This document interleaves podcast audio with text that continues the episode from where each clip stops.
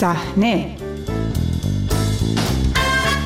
نگاهی رادیویی به دنیای تصویری. سلام به شماره دیگری از مجله هفتگی صحنه خوش آمدید. من بابک قفوری آذر هستم.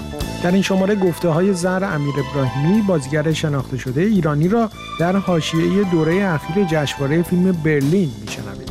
با صحنه همراه باشید. سینمای ایران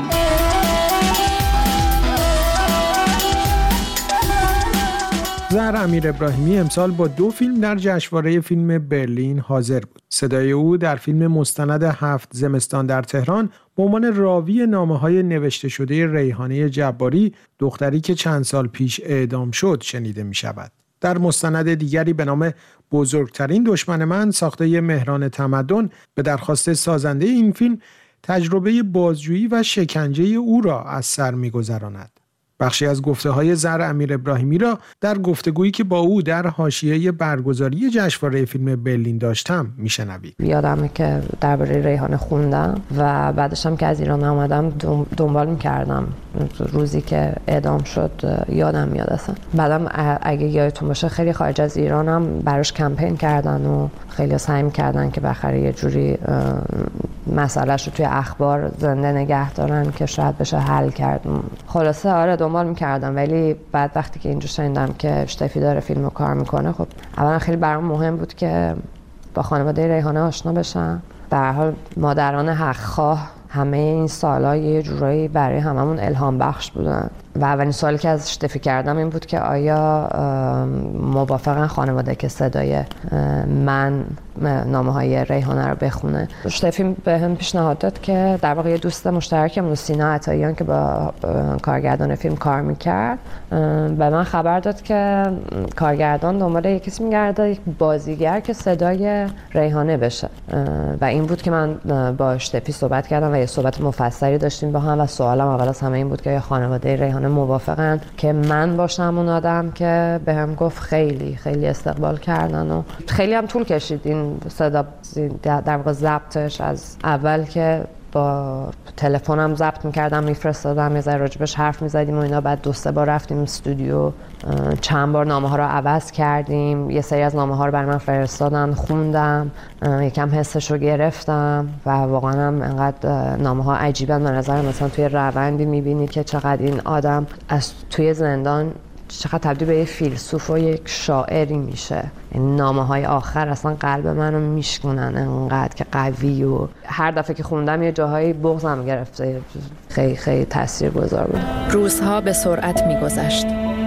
با حکم اعدام روبرو شدم و مراحل دادرسی بی منطقش به پایان رسیده. شروع به مرور گذشته می‌کنی.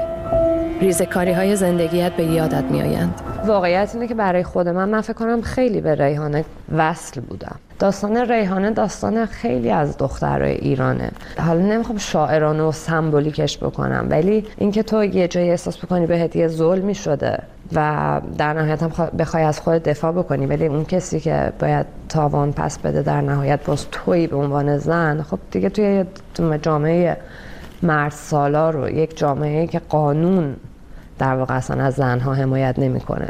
به حال ما شهروند درجه دویم در ایران. به خاطر اینکه اصلا سیستم قانون اجازه نمیده که تو بتونی از خودت اونقدر دفاع بکنی. در هر اصلا حق و حقوقت به حال نصف مرده. اینه که یه جورایی خب و اینکه خب داستان شخصی خود من به حال به چه دلیل من از ایران اومدم بیرون. این تجاوزی که به این آدم داشته می شده و بابتش اومده از خوش دفاع بکنه و تهش ختم شده به هفت سال زندان و اعدام نمی‌دونم یه جایی خیلی به من وصل و احساسش کردم. یعنی فقط فرقش اینه که من زنده شانس آوردم زنده موندم. ریحانه زنده نمونده. برای فرار از دلهوره سومین تولد دور از خانه را برای خودم جشن گرفتم. رقص. از هر مدل و سبکی که به ذهن می رسد لودگی. قهقه های بی پایان و سر خوشی لحظه ای من یکی از بهترین روزهای زندگیم را در کنار ضعیفترین زنان زجر دیده گذراندم. زنانی که تمام زندگیشان را در زندان بودند یا در خیابان. فکر می‌کنم ریحانه یعنی اینکه چرا منم تمام این چند سالی که زندان بود دنبال می‌کردم داستانهاشو الان که بهش نگاه می‌کنم یه بخشش به خاطر اینه که خیلی آدم الهام بخشی بوده. یعنی یه کسی بوده که تمام این مدتی هم که زندان بوده می‌تونسته یه همکاریایی با اون سیستم بکنه. از جمله اینکه اون آقای متجاوز به هر حال نزدیک بوده به سیستم اطلاعاتی ایران. اون کسی که همکار اون آدم بوده و همون روز وارد اون آپارتمان شده بعدا اصلا مفقود شده. اصلا کلا از پرونده گذاشتنش کنار. کسی نرفته سراغش ببینه این آقای شیخ کی بود کجا بود چیکار کرد. و در نهایت خانواده خب اون آقای سربندی به هر حال از در واقع چیزی که از ریحانه می‌خواستن این بوده که قبول بکنه که نمی‌خواسته این آقا تجاوز بکنه. و به نظر من ریحانه بابت احتمالا غرورش کرامتی که برای خودش قائل بوده هرگز حاضر نشده این همکاری رو بکنه. شاید اگر می‌گفت که باشه من اصلا کشتم ولی این آقا هم نمی‌خواست به من تجاوز بکنه خانواده به هر حال رضایت می‌دادن که از قصاص صرف نظر بشه. ولی نکرده این کارو. نه تنها که نکرده بعد چون تو این فیلم می‌بینین که به حال سعی کرده صدای زن زنان زندانی دیگه هم بشه. کل وجودش به نظرم خیلی آدم جنگنده و الهام بخشی بوده حالا شاید اون سالا تو ایران خیلی اینا رو راجبش مصوبت نمی کردیم ولی الان خب خیلی مهمه که الان این فیلم داره دیده میشه. اتاق بازجویی اتفاق توش میفته که تو الان حرف من رو با سوال من رو با سوال جواب بدی سیاهت می‌کنن می‌فهمی؟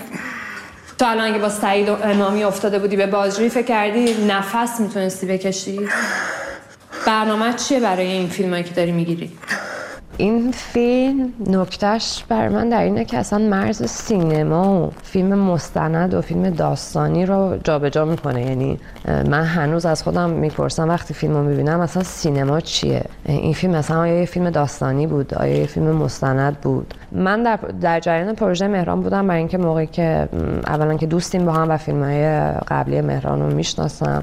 بعد موقعی که داشت روی این پروژه کار می‌کرد با هم دربارش حرف زده بودیم.